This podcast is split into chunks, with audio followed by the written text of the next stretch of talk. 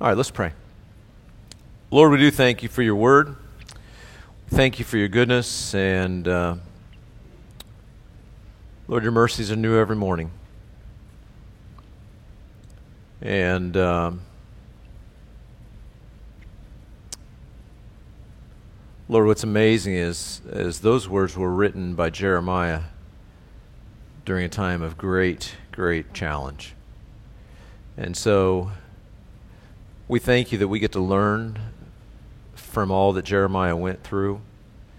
And uh, we pray that these, these truths would go deep into our hearts and that they would um, deepen uh, our fellowship with you. So, Lord, please have your way with us and guide us and lead us by your Spirit, please. In Jesus' name, amen. Turn, if you would, to Jeremiah chapter 2. So, um, we're just going to read chapter 2 today, Lord willing, um, which might make you say, let's see, we did chapter 1 last week, we're doing chapter 2 this week. Many of you are starting to fish forward to the end. That means we'll be in Jeremiah for 52 weeks. Well, maybe, maybe not. I don't know. Uh, but let me just say this. Um, Jeremiah chapter 2, and honestly, even as I was kind of reading it and praying about it this week and, and all of this, this may sound like a, well, let me, I'll just say it. Um, this is one of those chapters that reminds us why we teach the Bible chapter by chapter, verse by verse. Does that make sense? You know, I look at, um, uh, if I were looking at a, at a meal or a buffet line or something like that, right? I think of like, we just finished Colossians a couple weeks ago. Colossians to me is like triple layer cake, right? I love it. It's awesome. It tastes like cake, right? Ephesians is kind of like uh, pizza from Uno's, right? That's about this thick, right? Well, Jeremiah is kind of like asparagus. Does that make sense? But you got to eat it, right? I mean, we want to be, you know, I had kale in my smoothie this morning. I'm just saying, right? Um, and so that's not to be a downer, right? I don't mean to say like Jeremiah is not triple layer cake because it's all the Word of God, right? But just like our nutritional needs are, are varied, I think our spirit, you know, Jesus said, what? Man does not live by bread alone, but by every word, every word that proceeds from the mouth of God. And so these are words that proceed from the mouth of God, and I think they're very valuable words, but I, am going to acknowledge with us all together that these words are a little bit, we got to kind of work through them a little bit. And so if I could just encourage us to kind of dig in. I think there's richness in the digging in, right? Um, you know, just like any relationship, this is a relationship with the Lord. And it's not, uh, uh, I was telling somebody uh, recently, I think of like, you know, when you're like, when you're romantically falling in love with somebody, right? It's like successfully sledding downhill, right? And like you sled downhill and you say, wow. Have you ever seen somebody that sleds downhill? And maybe you did it when you're a kid or maybe when you're an adult, you get to the bottom of the hill and you act like you accomplished something, right? Because you didn't hit your head on a tree or something, right? Well, you didn't accomplish You just went downhill, right? And so there are parts of it that are like fun uh, of this Christian life. There are parts of it that are exciting. There are parts of it that honestly are like exercise, right? And so uh, I hope that doesn't like paint a dismal picture of this book. It's an awesome book. And I believe this is an awesome chapter, and I believe the Lord wants to speak to our hearts today. So, here we go.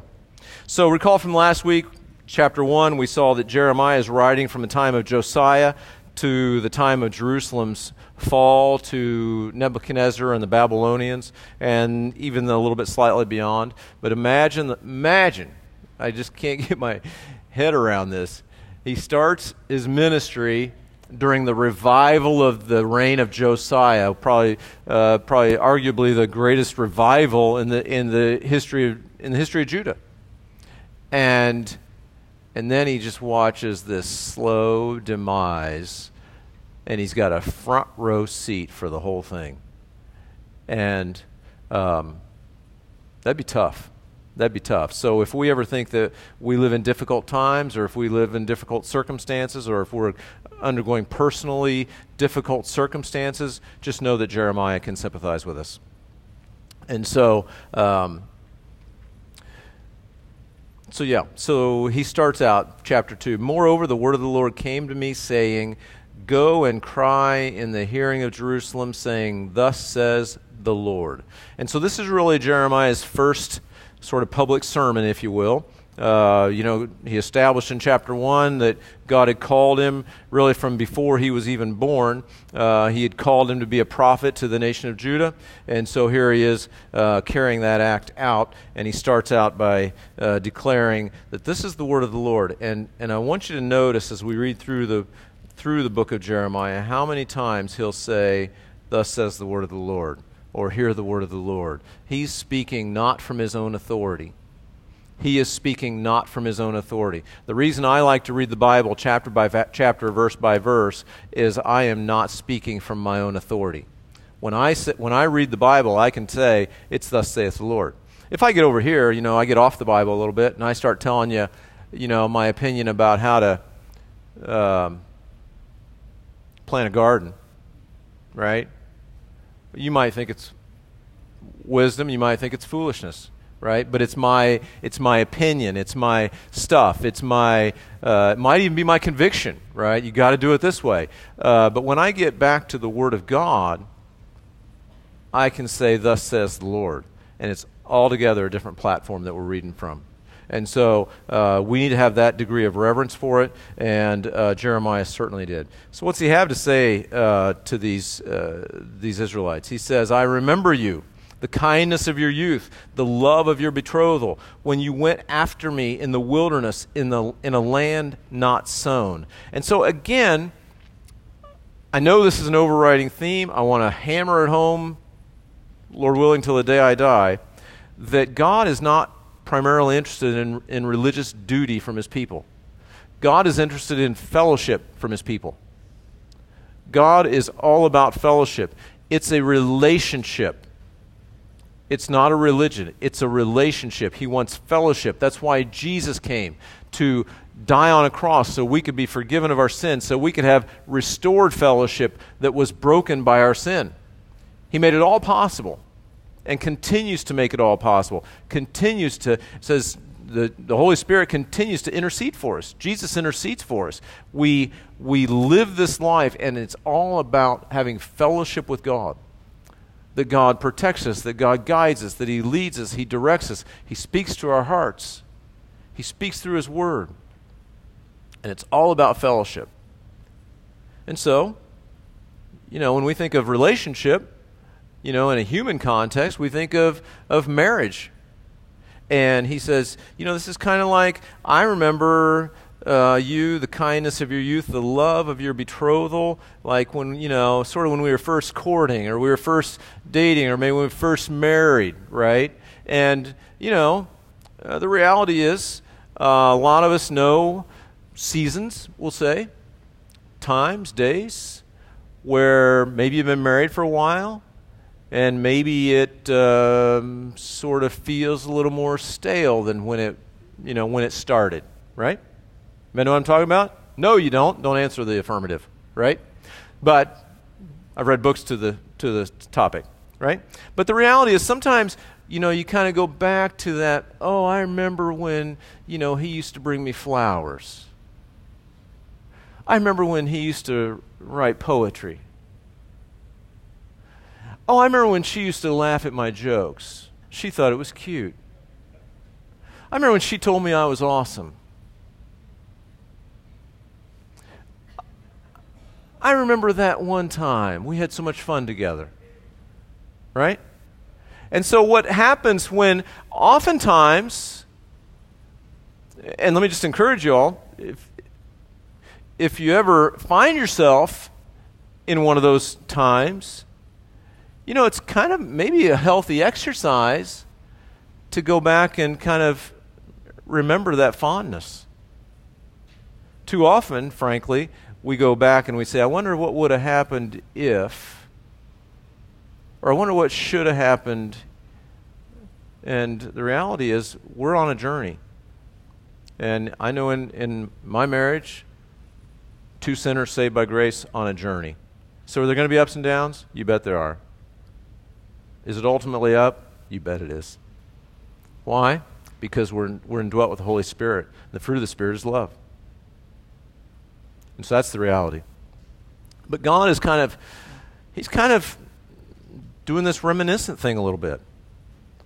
Here's what's fascinating the love of your betrothal, those days, uh, God would say, I remember those days when we had this fellowship, when you went after me in the wilderness. But most commentators would say the wilderness is a reference to the desert when they left Egypt on their way to the promised land. Now, I don't know if you have the same version I have, but my version of Exodus, Leviticus, Numbers, and Deuteronomy is a bunch of Israelites whining in the desert, right? And God saying, Seriously? Okay, fine, I'll give you meat. So it comes out of your nose, right? And you think, Does that sound like romance? but here's the thing even at that point, they were following the Lord. You get this? So a healthy marriage has highs and lows, right? Even in the wilderness, they were following the Lord. You know, the pillar of cloud by day, the pillar of fire by night, they were following that. When the, when the cloud moved, right, they picked up camp and they moved. When the, when the cloud went this way, they went this way. They still followed the Lord. They had ups and downs. They had, a, they had their flesh that they had to deal with. They had all of that, but they were still following the Lord. At this point in Israel's history, in Judah's history, they have forsaken the Lord. They've, they've traded him in for false idols. And that's his burden. They've traded the goodness of God for idolatry. And they've completely forsaken him. That's altogether different than having ups and downs in the desert while you're following the Lord God. And so, now they're rejecting him. I think we have a New Testament corollary of this a little bit. If you look over to the right, all the way to Revelation chapter 2.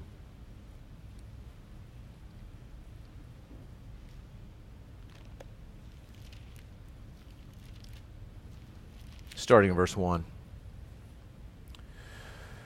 You may recall the context here is uh, during the revelation uh, of Jesus Christ to John. Uh, he reveals uh, messages to the seven churches in Asia Minor during that time. And one of them was to the church of Ephesus. And he says this To the angel of the church of Ephesus, write, These things says he who holds the seven stars in his right hand, who walks in the midst of the seven golden lampstands.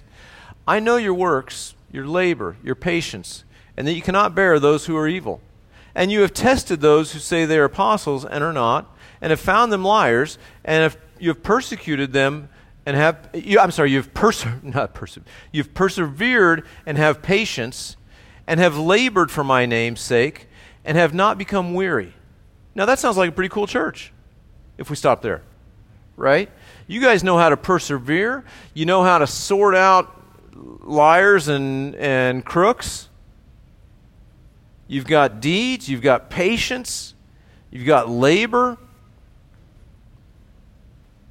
all for my sake, and you've not become weary.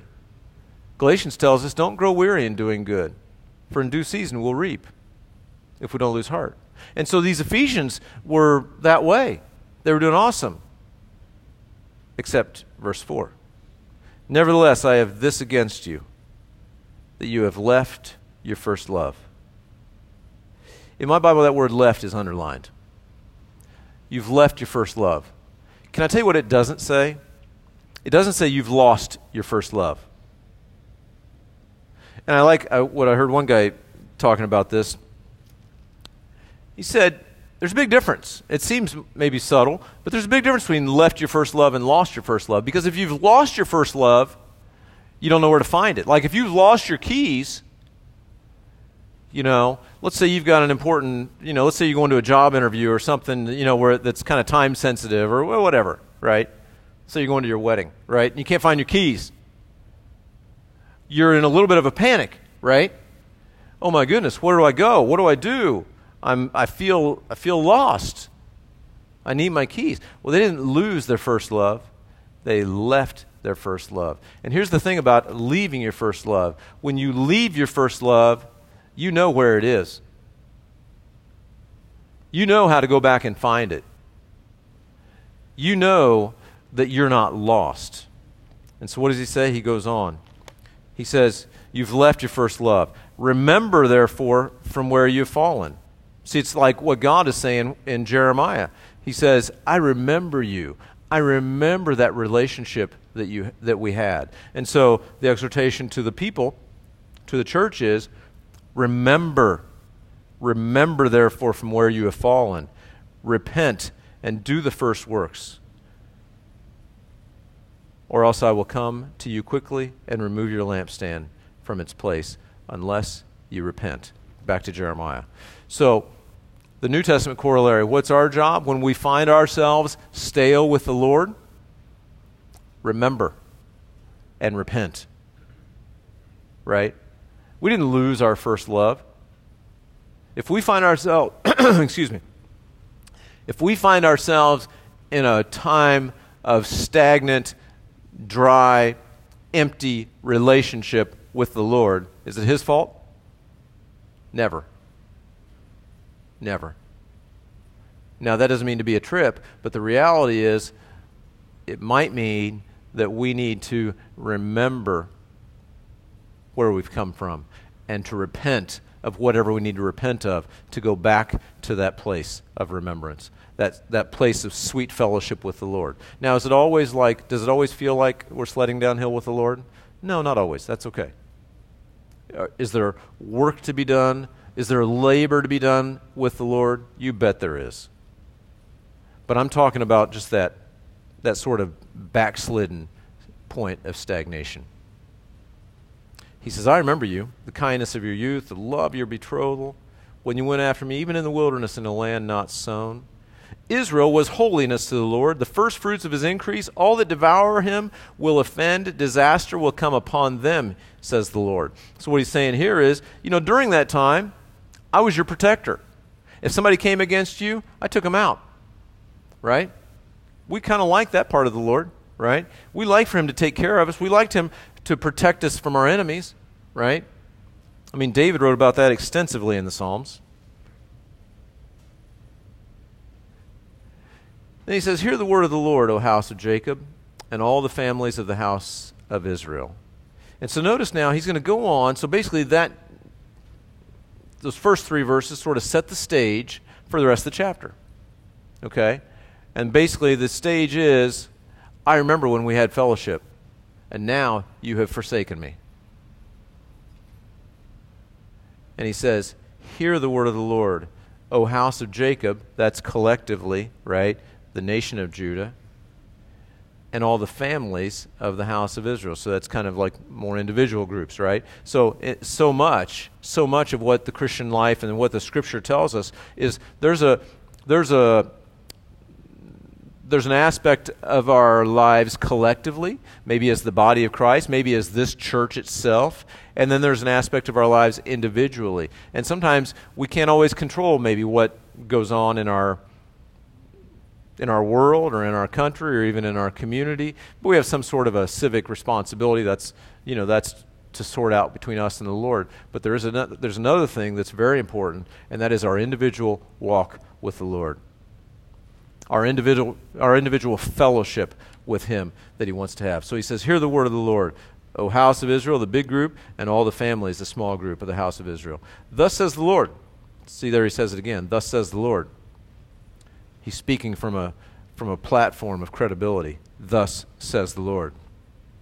He said, What injustice have your fathers found in me that they've gone far from me, have followed idols, and become idolaters?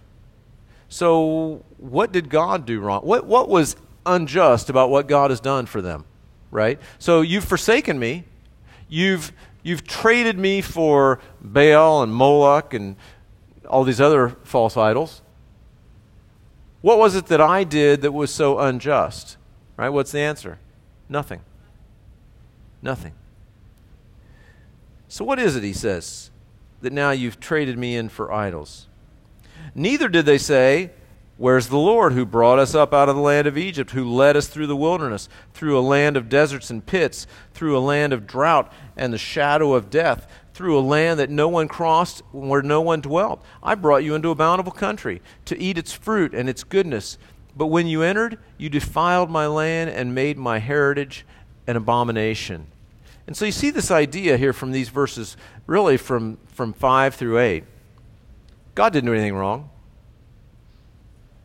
God didn't make him depart. God didn't give him some unju- injustice.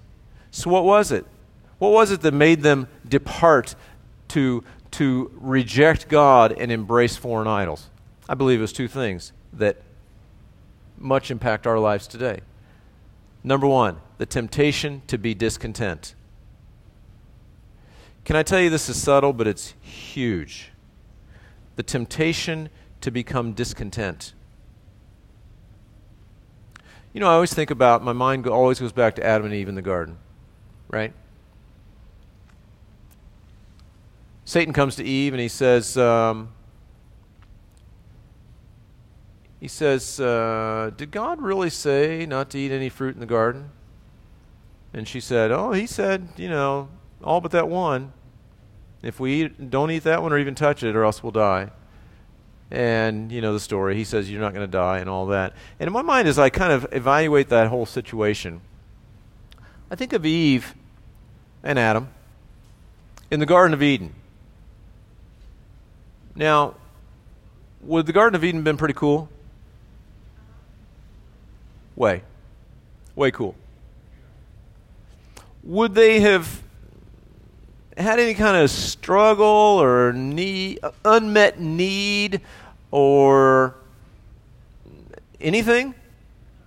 What did they lack in the Garden of Eden, having fellowship with God in the way that humanity has never known since? What did they lack? Absolutely nothing. They had perfect harmony with God. They had all their needs met. They lived in you know, the Garden of Eden, that we can only imagine what that would have been like. And yet there's something in Eve that's like, you know, I think I need that one fruit. And it reminds me that there's something deep in the heart of human beings that is prone towards discontentment. Right? You've heard me say many times before, if you've been listening to me any time, which means you've never heard me say this. Why do we live in a world where professional athletes go on strike? Right? Do we need more money? No. no. But we always feel like, I don't know if you've ever felt this way. We always feel like, man, if I had like 10% more, I'd be done. I'd say, thank you, Lord. I'd be content. I'd have a new tractor, have a new car, I'd have whatever I need. I'd be all good. I remember Tracy and I were first married, living on student loans and love. We had this, we had this house. It was in downtown Indianapolis, and Tracy still teasing me about it. Had a front. Oh no, I know what it was. We lived in an apartment, and I remember thinking, you know, if I had a house with like a front porch swing, I'd be done. I'd be there. Guess what we bought? House front porch swing. You know, if I had a house, a front porch swing, and a cool gas grill on the back porch, I'd be done. You know, what we got cool gas grill. And when does it stop? Uh, as of today, I don't think it has right? There's something in human beings that is discontent. Period. We need to recognize it, call it for what it is, and recognize that that extra whatever will not satisfy us. That's as hard for me as anybody, honestly. But it's the reality. if it was relevant for Eve, it's relevant for me. So, the temptation to be discontent. I think there's a thing. Maybe let's picture when the when the Jewish people had had sweet fellowship with God. Let's say maybe during that uh, revival during uh, during Josiah's time. I think there might have been something maybe in those in, those days where the people might said, you know, this Passover thing's pretty cool. You know, yeah, God is taking good care of us, and you know everybody's kind of worshiping the Lord, and it, you know it all seems good. But I wonder what it's like over in, um, you know, over there in Moab. You know, they got that, that god Molech, which seems really cool. And, you know, they, they, they seem like they've kind of got it all together. There's something in us that always wants to drift in places where we shouldn't drift. Hebrews says, Hebrews chapter 2, I believe, says, Let us take the more earnest heed lest we what? Drift away. Be careful of drifting away based on discontentment. Did you hear me? Be careful not to drift away based on discontentment. It's a huge, huge trap. Second thing, be careful to resist the temptation to place our expectations on God and blame Him when things don't work out the way we thought. Is that fair? I hope that didn't sound too convoluted. Be careful to resist the temptation to place my will on God, and then when my will doesn't work out, I blame Him. What did Jesus say in the, in the garden? Not my will, but yours be done. What should we say? Not my will, but yours be done. How many of us have a will? All of us. The same ones that are prone to discontentment. We all have a will. We all have a will. I love what Rich Mullins used to say surrender don't come natural to me. Right? It's so true. Surrender don't come natural to me. And Contentment doesn't either necessarily. But I got to make a decision to be content and to be surrendered. And these people fail to do so. So, what he's doing here, what Jeremiah is doing for us, is he's just sort of painting the formula for their backslidden state, or their really their apostate state, we might say. And I think as it relates to us today, if these are things, if we can look at the road that they took and see the warning signs that were on the road that they took and the hallmark of what does that road look like, then it helps us to be able to avoid those pitfalls. Is that fair? So we want to avoid the, the temptation to be discontent. We want to avoid the temptation to place our, our will, our expectations on God. And there's another one. Neither did they say, verse 6, Where is the Lord who brought us up from the land of Egypt? Who led us through the wilderness. There's a, there's a third one that I think is very relevant, and that is we just, we just sometimes have a tendency to forget how good God has been to us.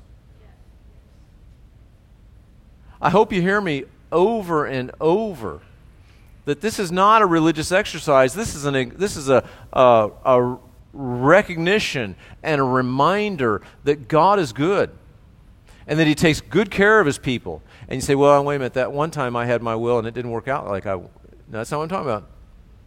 I'm talking about fundamentally. And do we go through hard times? Please, I don't want to. I'm, again, I always have to say this. I recognize that people go through difficulties, tremendous difficulties. And I, so, honestly, sometimes I hear your stories and I think, I've got, all I can do is listen and try to empathize. I've got no solution for that problem. I've got no quick answer for that problem. And I listened to some, honestly, I listened to some heartbreaking stories. I listened to some very, very heartbreaking stories. But here's what we got to remember we got to remember this. Does that take away from the goodness of God in any way, shape, or form? No. No. And even for some of us, our challenges may be so difficult that we don't really fully recognize God's big picture till we get to heaven. And that may be the case. But the point is, God is good and He takes good care of His people. So avoid the temptation to be discontent. Avoid the, dis- the temptation to place our will on God. And avoid the temptation to forget the goodness of God. Verse 8, he goes on The priest did not say, Where is the Lord? And those who handle the law did not know me. The rulers also transgressed against me. The prophets prophesied by Baal and walked after things that do not profit. So here's you know another piece of this uh, is that the leaders of the nation of Judah, the, their leaders, were leading them astray. They were doing all this too, and they were the ones that were supposed to be pointing people to the Lord. What's my job? My job is not to point you to me or you know anything, how awesome I am or how well I can do X Y Z task or anything like that. My job is, as Drew said earlier, my job is to point you to the Lord. When we worship, our job is to point people to the Lord, not to point people to ourselves. And at the risk of going off on a tangent, too often, too often, Christian leaders point that attention to themselves. And that's super, super dangerous. And we have to be extremely guarded about that. So the priests, they didn't say, Where's the Lord? Let's look for him. Those who handle the law, they didn't even know him, right? If somebody's going to stand up here and teach the word, right, would it be a good idea if he's a Christian? Yeah. Like, would it be a good idea if, he's, if he knows the Lord? Yeah, I know the Lord, right? Y'all rest easy. I have fellowship with the Lord, right? And I need, and, and honestly, in, in terms of preparing for what I do, probably the most important part of preparing for what I do is to, is to keep short accounts with the Lord. Does that mean I'm perfect? Not at all. But it means I recognize the seriousness of what happens when I stand here and read the Bible. James chapter 3 verse 1 says this, "My brethren, let not many of not let many of you become teachers, knowing that we shall receive a what? Stricter judgment." It's a reality for teachers. And so these guys, they didn't care. The priests, those who handle the law, the rulers, the prophets, they all led the people astray. And there's a higher accountability for those people. Verse 9, he says, Therefore, I will yet bring charges against you, says the Lord, and against your children's children I will bring charges. And so now God's kind of like in the courtroom, right? He's saying, You guys have, have forsaken me, now you're serving idols. I didn't do anything wrong. You, you know, you, you kind of went down this path, and so now, unfortunately, it's kind of like I have to sit in a courtroom and testify against you. Can I say that we don't want to be in a courtroom with God testifying against us? That'd be a bad place to be. He says, For pass beyond the coasts of Cyprus and see, send to Kedar and consider diligently, and see if there has been such a thing. Has a nation changed its gods which are not gods?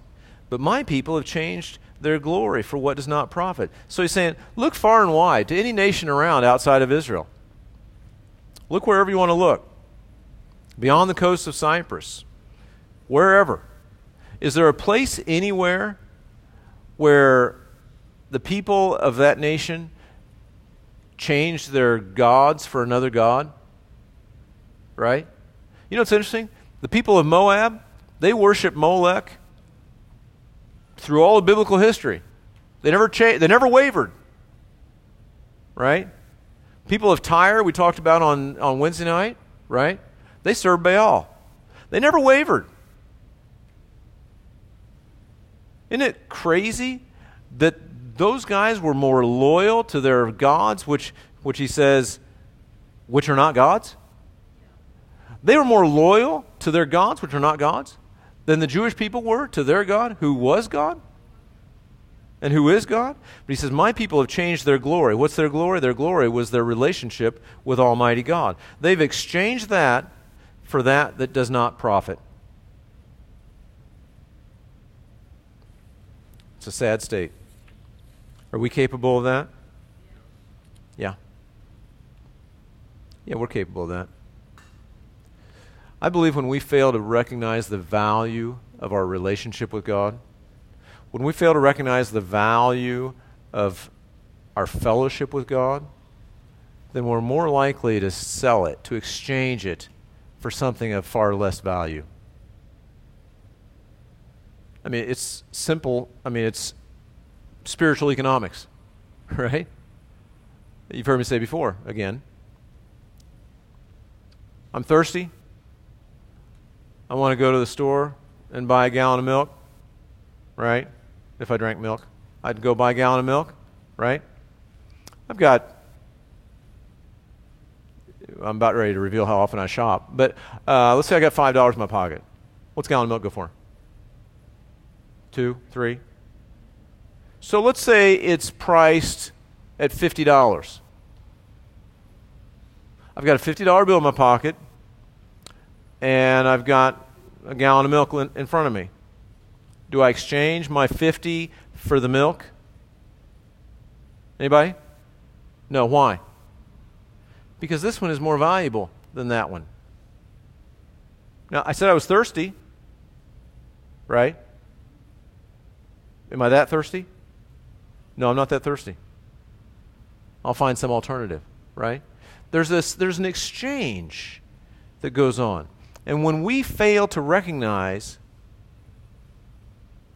that we are holding on to something that's infinitely valuable, our relationship with God the Father, our indwelling with the Holy Spirit, our grace and mercy extended through Jesus Christ, the instruction of His Word, all that is wrapped up in that, all that goes on in that. And we think, yeah, I think the gallon of milk's more valuable than that. Then we're in big trouble. These guys, they exchange the glory, that all that relation with God for false idolatry that does not profit. He says, verse 12, Be astonished, O heavens, at this, and be horribly afraid. Be very desolate, says the Lord, for my people have committed two evils. They've forsaken me, the fountain of living waters, and they've hewn themselves cisterns, broken cisterns, by the way, that can hold no water. And so you see the contrast? Again, not to beat a dead horse, but their relationship with God is like a fountain of living waters. Jesus, John chapter 7, verse 37 and 39 said this, on that last on the last day, that great day of the feast, Jesus stood and he cried out saying, "If anyone thirsts, let him come to me and drink. He who believes in me, as the scripture has said, out of his heart will flow rivers of living waters." But this he spoke concerning the Spirit. Our relationship with God our indwelling with the Holy Spirit is like living water. We have living water coming into us, and out of our lives flow living water. You want to be a blessing to the people around you? You want to be a blessing to your family? You want to be a blessing to your community, right? Love the Lord, walk with Him, and guess what? Out of your life flows rivers of living water out of your life flows rivers of living water, Jesus said. Now, when we try to create our destiny, when we try to overcome our own discontentment with some kind of entertainment that we might think is cool, when we try to exchange that living water for something else, right? What are we doing? We're building our own cistern. Oh, I know I got living water. I, I know I got a fountain of living, like I got a, here we'll use a word picture, right? Like you ever been where they uh, disconnected the fire hydrant, right? They're, they're flushing it out or whatever like that, and it's just blowing onto the street. So I got that over here. But I think instead, what I'd like to do is like chop up the rock over here so I can build like a, a, a pool that, co- that will contain stagnant water. Right? Is this illogical? It's totally illogical. And this is like when I think I can do something better than follow the Lord. When I think I can, I can create my own destiny. And again, it's subtle. Like if I describe it like, yeah, the fire hydrant versus a rock that holds water, you're like, yeah, okay, I see that. But then as it applies to our lives, let's not forget that it's equally ridiculous to say, what do you want to be when you grow up? Well, I want to be a whatever. Well, what do you want to, you know, what do you want to, well, I'll tell you what, if you, be, if, if you can, if you can work hard enough, you can make it happen. If you want that thing, you got to just go for it. What is all that? Are all those good ideas? Do we read those things in, in modern psychology books? Yeah. Do we, do we get that advice from experts? Got to be careful about experts. Got to be very careful about experts. The experts tell us, man, you got to just you got to do that thing. You got to go for it. You got to make it happen. You got to pick yourself up by your bootstraps and make it happen. And yeah, there's a I mean there's a role for diligence in the body of Christ. But how often do we hear experts tell us, you know what, you just need to follow the Lord?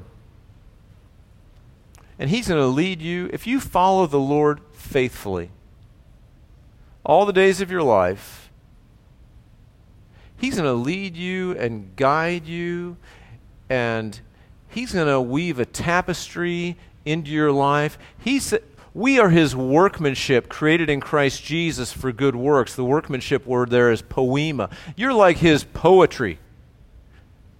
And he's, and he's doing that. And when he's done, even in the process, before he's done, along the way, he's, he's fashioning this. And God Almighty is, is sanding off the rough edges of your life, and he's, and he's molding you, and He's shaping you into somebody that's useful his, for His kingdom. And the whole journey is, a, is so that we're blessed above and beyond all we could ask or think. So, so much so that we, are, we have every spiritual blessing in the heavenly places. Which is better, that or me pulling myself up by my own bootstraps.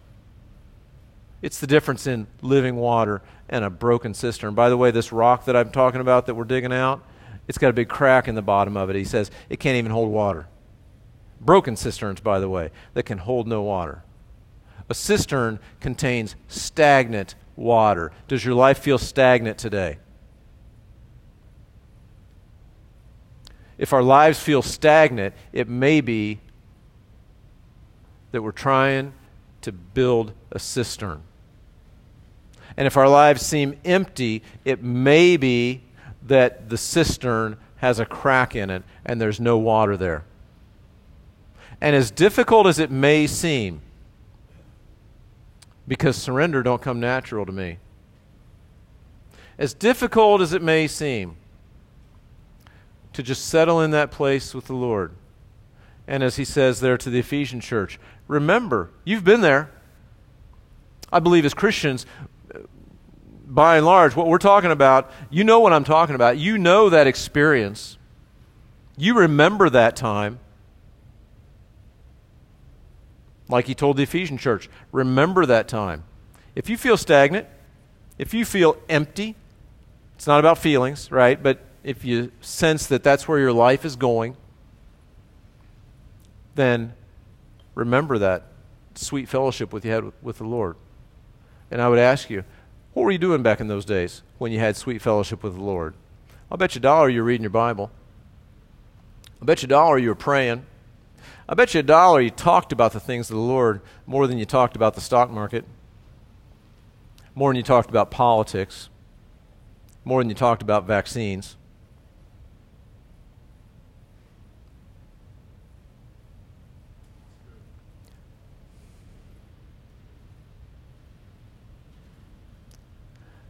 They have forsaken me, the fountain of living waters.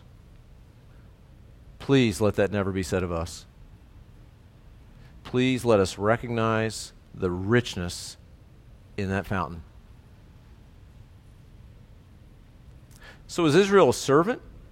Is he a homebound, a homeborn slave? Why is he plundered? Israel is God's chosen people. They were supposed to be his blessed heirs right? Now we're bondservants of Christ. I get that because we're surrendered, right? That's the place we've we've chosen to be surrendered to him. We continue to daily choose to be surrendered to Him. But in terms of how He treats us, does He treat us like slaves? No. And to Israel, is Israel a servant? Is he a homeborn slave? No, he should be an heir, but he's being plundered because God's protection is removed. And that's why the Babylonians are going to come, by the way, in the context of what we're reading. That's why the Babylonians are coming.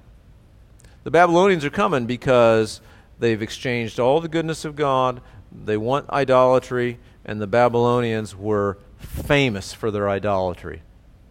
And at some point, in their rejection of God, God will come to a point where He says, You want to learn about idols? Here come the Babylonians. And it's not what it's cracked up to be. The young lions roared at him and growled. They made his land waste. His cities are burned without inhabitant. And so, you know, when God's protection is removed, the, the, the people are vulnerable to everybody that roars at him. Also, the people of Noph and Tahpanhes have broken the crown of your head. So, Noph and Tahpanhes were uh, areas of Egypt. And probably uh, this is a reference to uh, the fact that the king of Egypt killed Josiah when he went out to battle. So that would have been the, you know, Josiah, probably reference to the crown of your head as a reference to Josiah. So, you know, that's, that's where you're at there. Have you not brought this on yourself? Have you not brought this on yourself? And again, for us, I hope I don't want to sound like it's a trip, but I think sometimes the word brings conviction. If so, that's, that's awesome. And I again acknowledge that sometimes things happen. Sometimes we go through difficulties that are just because we're in this furnace of life being purified, right? There's a big part of life and life's challenges that are just part of the purification system, but there's also a part that's maybe stagnant, maybe empty. And he would say, Have you not brought this on yourself? in that you have forsaken the Lord your God when he led you in the way. And now, why take the road to Egypt to drink the waters of Sihor, or, ta- or why take the road to Assyria to drink the waters of the river? So, Sihor is a reference to the Nile River. So, what he's saying is, so why you go to, uh, so maybe we're still looking for water? Why do you go to Egypt looking for water out of the Nile? Or why do you go to Assyria uh, drinking out of their river? You see this? Here's, a, here's another fascinating principle of life. Here, uh, let me say it. Here's another fascinating principle of the wayward life, of the self directed life, of the discontent life, of the backslidden life. Here's another principle. What did he tell the Ephesian church? He said, Remember and what? Repent. What do we tend to do when we're in that bad place, if you will, in our relationship with the Lord? we make a bad decision. We find ourselves in the consequence of that bad decision, dealing with the baggage of that bad decision. And then when the next and then what do we do next? So often we make another bad decision, right? And one decision begets another bad decision if we fail to remember and repent. If you make a bad decision and you find yourself living in the in the consequence of that decision. I mean, God may we may have to deal with the consequence of that decision, and sometimes those are lifelong, and it is what it is. But in terms of our walk with the Lord, if we repent, He's always there to take us back. If we make another bad decision, and I've seen this happen so many times, you make a bad decision, and then you make another bad decision, and then you make another bad decision, and it's like that's that's all you know is how to make bad decisions. And in this case, you know, they've, they've rejected the Lord, they've walked away, it, the Babylonians are coming, they're kind of starting to feel the heat, the nation is in trouble. What do we do? Oh, let's go to Egypt and get some help. No. Let's go to Assyria and get some help. How'd that work out for the northern kingdom? Not very well. Right? Let's go to the Lord and get some help. He says, Your own wickedness will correct you, and your backslidings will rebuke you. Know therefore and see that it is an evil and bitter thing that you have forsaken the Lord your God, and the fear of me is not in you, says the Lord of hosts. And so the answer is to recognize their own sin and repent. Just to simply repent. For of old I have broken your yoke and burst your bonds, and you said, I will not transgress. When on every high hill and under every green tree you lay down playing the harlot. So again, he says, You know, I've, I've broken your yoke, I've burst your, your bonds. Sometimes God will discipline us, right? Hebrews talks about that. Some, what loving father doesn't discipline his children? And God is a loving father, and sometimes he disciplines us to get our attention, to get us to repent. But then in this case, he says, then you just keep on going under every high hill and every green tree. That was sort of their, their pagan ritual places. You lay down and you play the harlot playing the harlot is not a good way to uh, maintain a healthy relationship with the Lord. Yet I had planted you a noble vine, a seed of highest quality. How then have you turned before me into the vi- degenerate plant of an alien vine? Now, in the interest of time, we're not going to go back and read it, but I'd like, if you would, make a note of Isaiah chapter 5. Isaiah chapter 5. Isaiah chapter 5 speaks of this loving Father, loving God, that built a vineyard. He planted it with all the best grapes. He tended it. He took care of it. He built, you know, all the fortifications to protect it from outsiders. He did everything that was needed for that vineyard to produce a good, healthy crop and that vineyard produced what he refers to as sour grapes, which mean basically in that context, basically the vineyard was worthless. And then in the New Testament, Jesus carries that analogy. And he says, he talks about the parable of a landowner who planted a vineyard. You remember this? And he leased it to unfaithful uh, stewards, right? And that vineyard never was able to bear good fruit because the stewards just kept trashing it.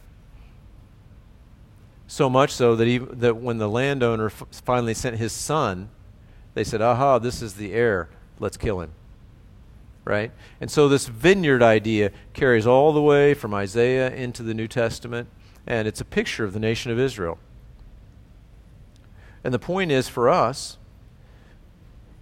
God has done all that we need to bear fruit. He died for us so we could have a relationship with Him. He gives us the Holy Spirit to bear fruit in our lives. He, he orchestrates all of that so that we can bear fruit.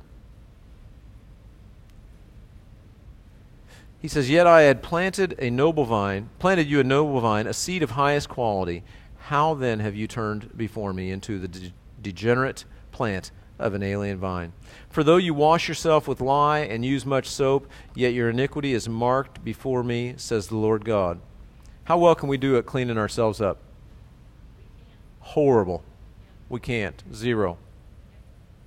Only the blood of Jesus cleanses, cleanses us. He says you can use lye and much soap, but that doesn't work. How can you say I'm not polluted? I have not gone after the Baals. See the way of the valley. Know what you have done. You are a swift dromedary breaking loose in her ways, a wild donkey used to the wilderness that sniffs at the wind in her desire. In her time of mating, who can turn her away? All those who seek her will not weary themselves. In her month, they will find her. Now, this kind of, it's a little bit of divine sarcasm, right? But God uses a picture here of the natural world. He's really trying to get their attention. He's using all kinds of examples. He's talking about the natural world, right? A donkey in heat that wants to mate, right? It's pretty straightforward, right? We live in southern Indiana, right? The, the land of deer hunters, right? When does a deer hunter like to hunt? In what's called the, what kind of season is it called? It's called the rut. Raise your hand if you know what the rut is. All right, about half. That's what I thought.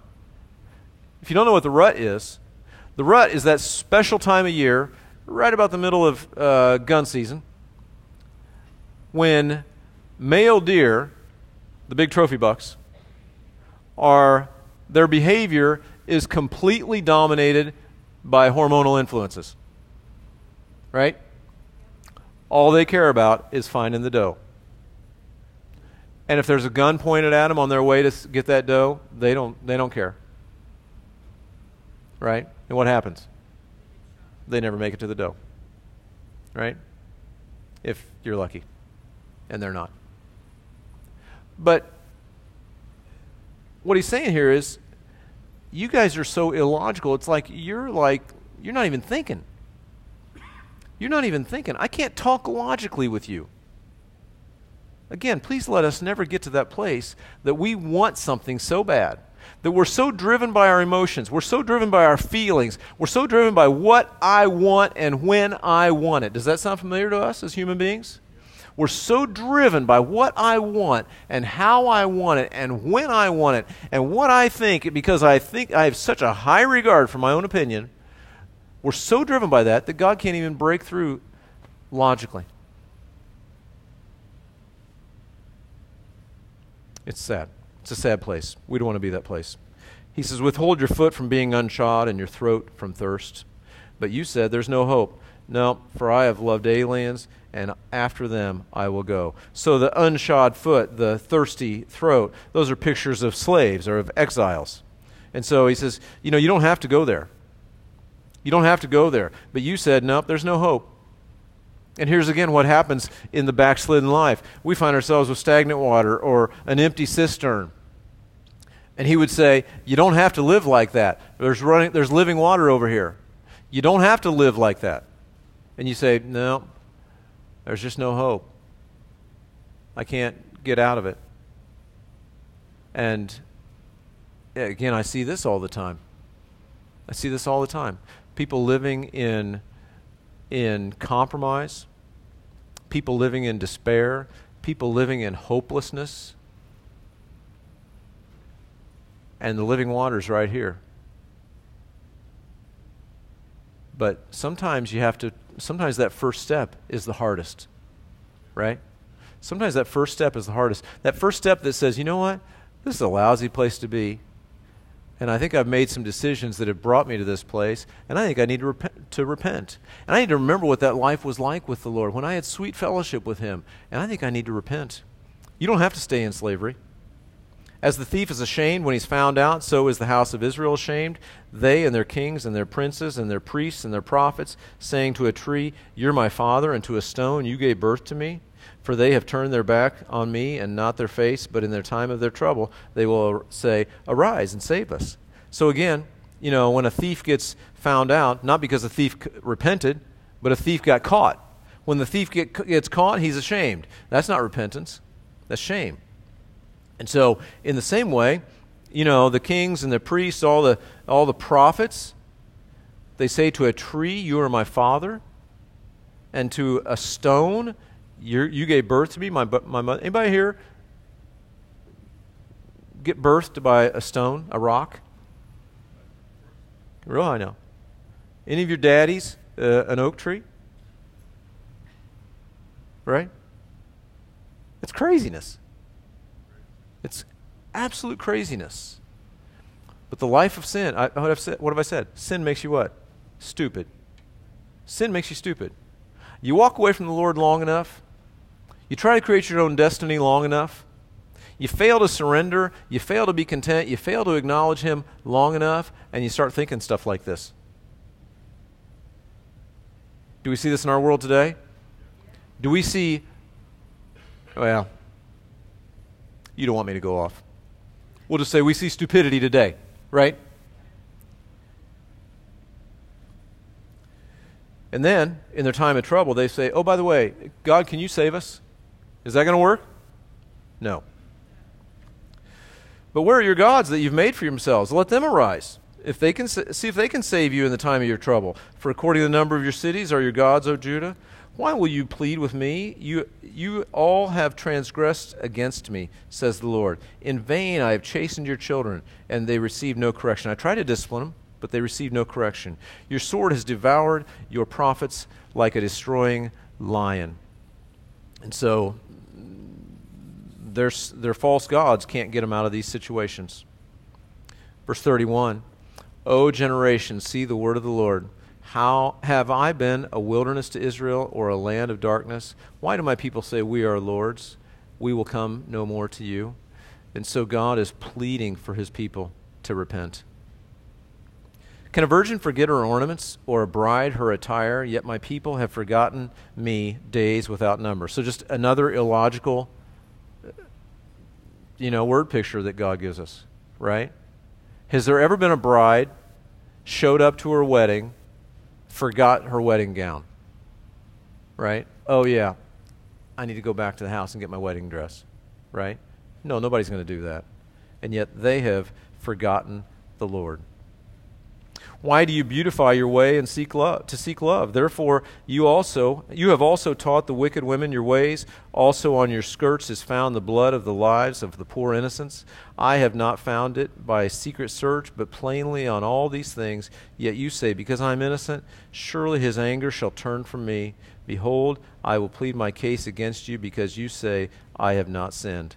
And so we got to acknowledge our sin when we are there, when we're in that place of of uh, that we're not supposed to be in our relationship with the Lord, we need to recognize it, realize that we're not innocent, even if we are religious. They were very religious at worshiping their idols, but that doesn't, that doesn't work.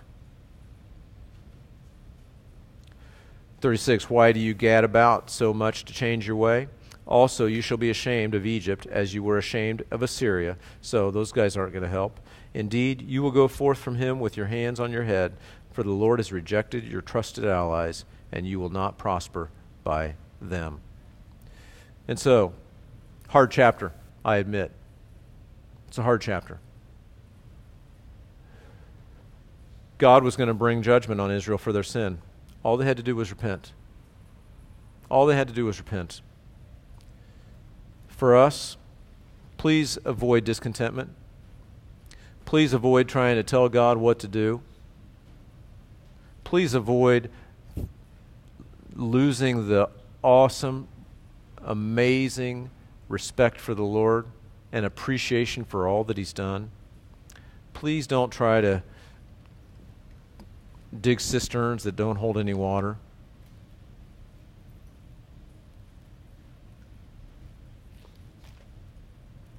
He said to the Ephesians, Nevertheless, I have this against you, that you have left your first love. Remember, therefore, from where you've fallen, repent and do the first works.